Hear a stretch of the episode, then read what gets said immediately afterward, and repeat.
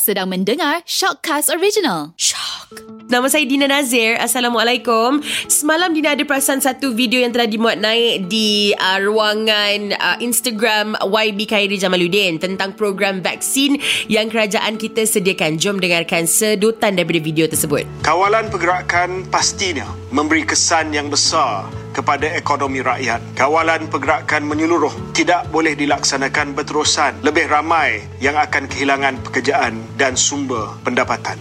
Walaupun sasaran awal adalah 80% penduduk negara divaksinasi sebelum akhir tahun, namun Perdana Menteri telah mengarahkan agar vaksinasi dipercepatkan. Sinovac akan selesai menghantar keseluruhan tempahan 12 juta dos sebelum akhir bulan Julai. Pfizer pula akan menghantar 25 juta dos dalam suku tahun ketiga. Badan Regulatory Farmasi Negara juga sedang giat membuat penilaian ke atas vaksin satu dos daripada CanSino. Lebih banyak pusat pemberian vaksin atau PPV akan dibuka termasuklah pembukaan PPV Mega yang boleh melaksanakan suntikan pada kadar 5,000 hingga 10,000 suntikan sehari. Saya telah mengarahkan agar SOP dan kawalan yang lebih ketat dilaksanakan bagi mengelakkan keadaan sesak. PPV klinik swasta juga telah mula beroperasi. Lebih banyak hospital swasta akan terlibat menjadi PPV dan beberapa PPV pandu lalu juga akan dibuka.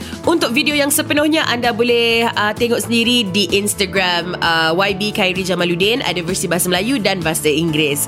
Dan seperti biasa pukul 11 pagi kan kita ada satu segmen yang dipanggil Sharing is Caring di mana Dina akan kongsikanlah tips ke petua ringkas ke apa-apa pun yang boleh um, memberikan anda manfaat. Lagi-lagi waktu PKP 3.0 ni Dina nak uh, kongsikan antara cara-cara untuk anda kekal berhubung dengan orang yang tersayang dengan keluarga anda dengan sahabat anda, classmate anda, office mate anda. Okay? Dan memandangkan saya bekerja dari rumah hari ini, WFH, work from home, saya ada seorang assistant, anak buah saya yang akan sebut nombor-nombornya. Nombor satu. Selain daripada telefon ahli keluarga anda, sahabat anda, anda boleh juga video call mereka. Buat anda yang suka video call, uh, guna WhatsApp. Tahu tak anda yang WhatsApp ni boleh uh, video call sekurang-kurangnya sampai 8 orang macam tu. Uh, selain daripada WhatsApp, anda boleh juga gunakan uh, Skype atau Google Google Meet, okay? Nombor dua. Kalau anda ni sejenis yang suka buat kerja rumah secara berkumpulan ataupun untuk memudahkan anda buat group assignment ataupun kerja dengan tim anda,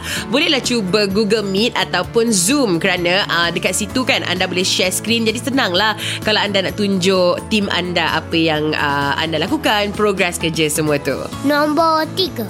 Apa kata anda ajak ahli keluarga anda atau sahabat anda buat Instagram live? Okay, Instagram live boleh Facebook live boleh. Uh, dan uh, sekarang ni tak salah Dina macam Instagram live boleh uh, live dengan dua atau tiga orang dalam satu masa. Tapi semua ahli keluarga anda pun boleh join sekali dan komen dekat bawah tu kan? Uh, lepas tu gila-gila lah tukar dengan orang ni pula uh, orang ajak orang ni pula kan? Jadi dengan itu seronok juga masa yang anda dapat luangkan bersama keluarga anda walaupun berjauhan. Ok demi meningkatkan kadar vaksinasi di Malaysia lima pusat pemberian vaksin berskala skala besar ataupun lebih dikenali sebagai PPV Mega akan dibuka di Lembah Kelang bermula 7 Jun ini. Lagi berapa hari je lagi ni? Dan uh, lebih banyak lagi di negeri-negeri lain. Untuk macam-macam lagi perkembangan tentang program pemberian vaksin ni, anda boleh saksikan video yang baru je dimuat naik uh, di Instagram YB Khairi Jamaluddin semalam. Jadi, banyak penjelasan di situ. Anda pergi ke sana untuk dapatkan informasi. Okay?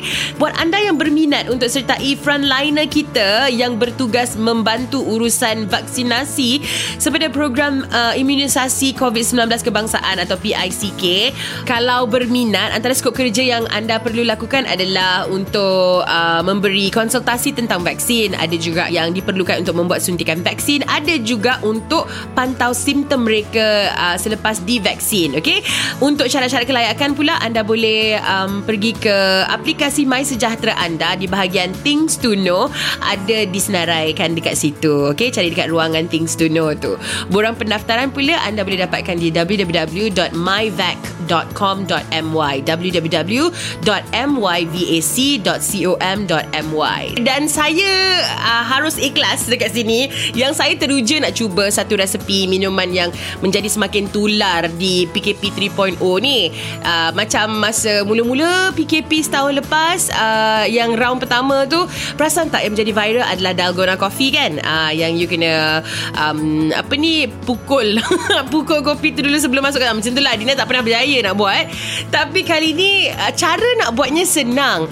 Cuma kombinasi minuman yang uh, diperlukan tu saya macam teruja dalam masa yang sama macam tak teruja sangat. Ah faham tak? Okey sebenarnya dia merupakan satu resepi yang menggunakan uh, minuman coklat yang kita selalu minum kat kedai mamak dekat rumah breakfast semua tu. Uh, yang tu minuman coklat tu tapi uh, beli yang sachet yang tiga dalam satu lepas tu untuk mencairkannya ataupun untuk menjadikan ia minuman jangan campur dengan air masak bukan.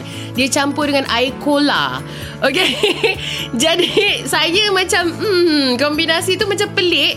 Tapi Rata-rata netizen kata Rasa macam air cola float Ada yang kata Rasa macam uh, Root beer gitu. Jadi saya teruja dalam masa yang sama macam pelik.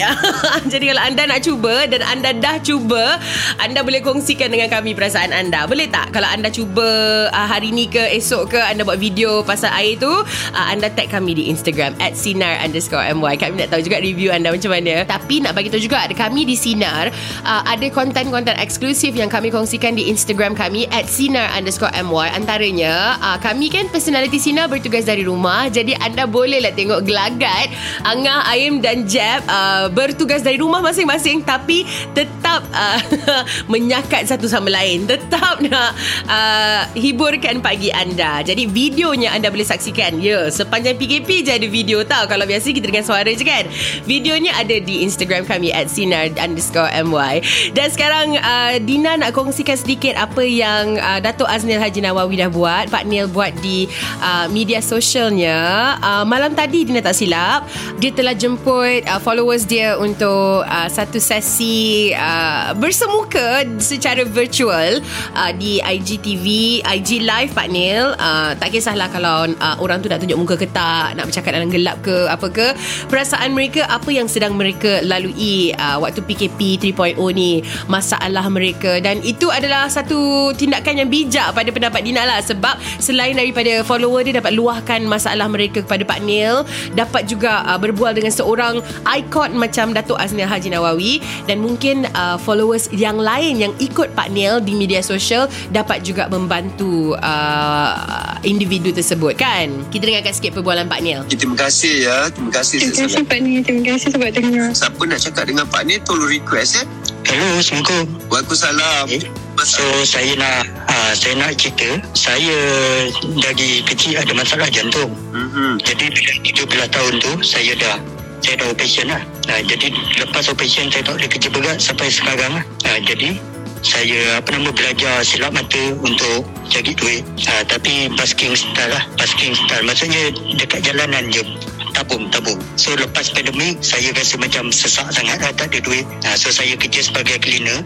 saya angkat batu apa kan saya ada masalah jantung. So saya collab and sampai sekarang saya dekat hospital. Kalau anda nak saksikan video uh, sepenuhnya boleh pergi ke Instagram uh, Dato' Aznil Haji Nawawi dekat IGTV dia. Tapi uh, mungkin ini pun boleh menjadikan inspirasi boleh dijadikan inspirasi buat kita uh, untuk mensyukuri uh, rezeki yang kita ada. Dina faham ramai yang melalui satu uh, fasa yang susah. Satu masa yang susah ada yang komplain pasal bekerja dari rumah susah. Tapi kita patut mensyukuri mensyukuri uh, rezeki yang diberi olehnya kerana ramai lagi orang yang lebih susah. Jadi kita ambil uh, ini sebagai satu pengajaran untuk kita mensyukuri apa yang kita ada dan juga buat yang terbaik dengan apa jua dugaan yang melanda. InsyaAllah. Dina doakan, Dina sentiasa doakan yang terbaik untuk sinarin kita.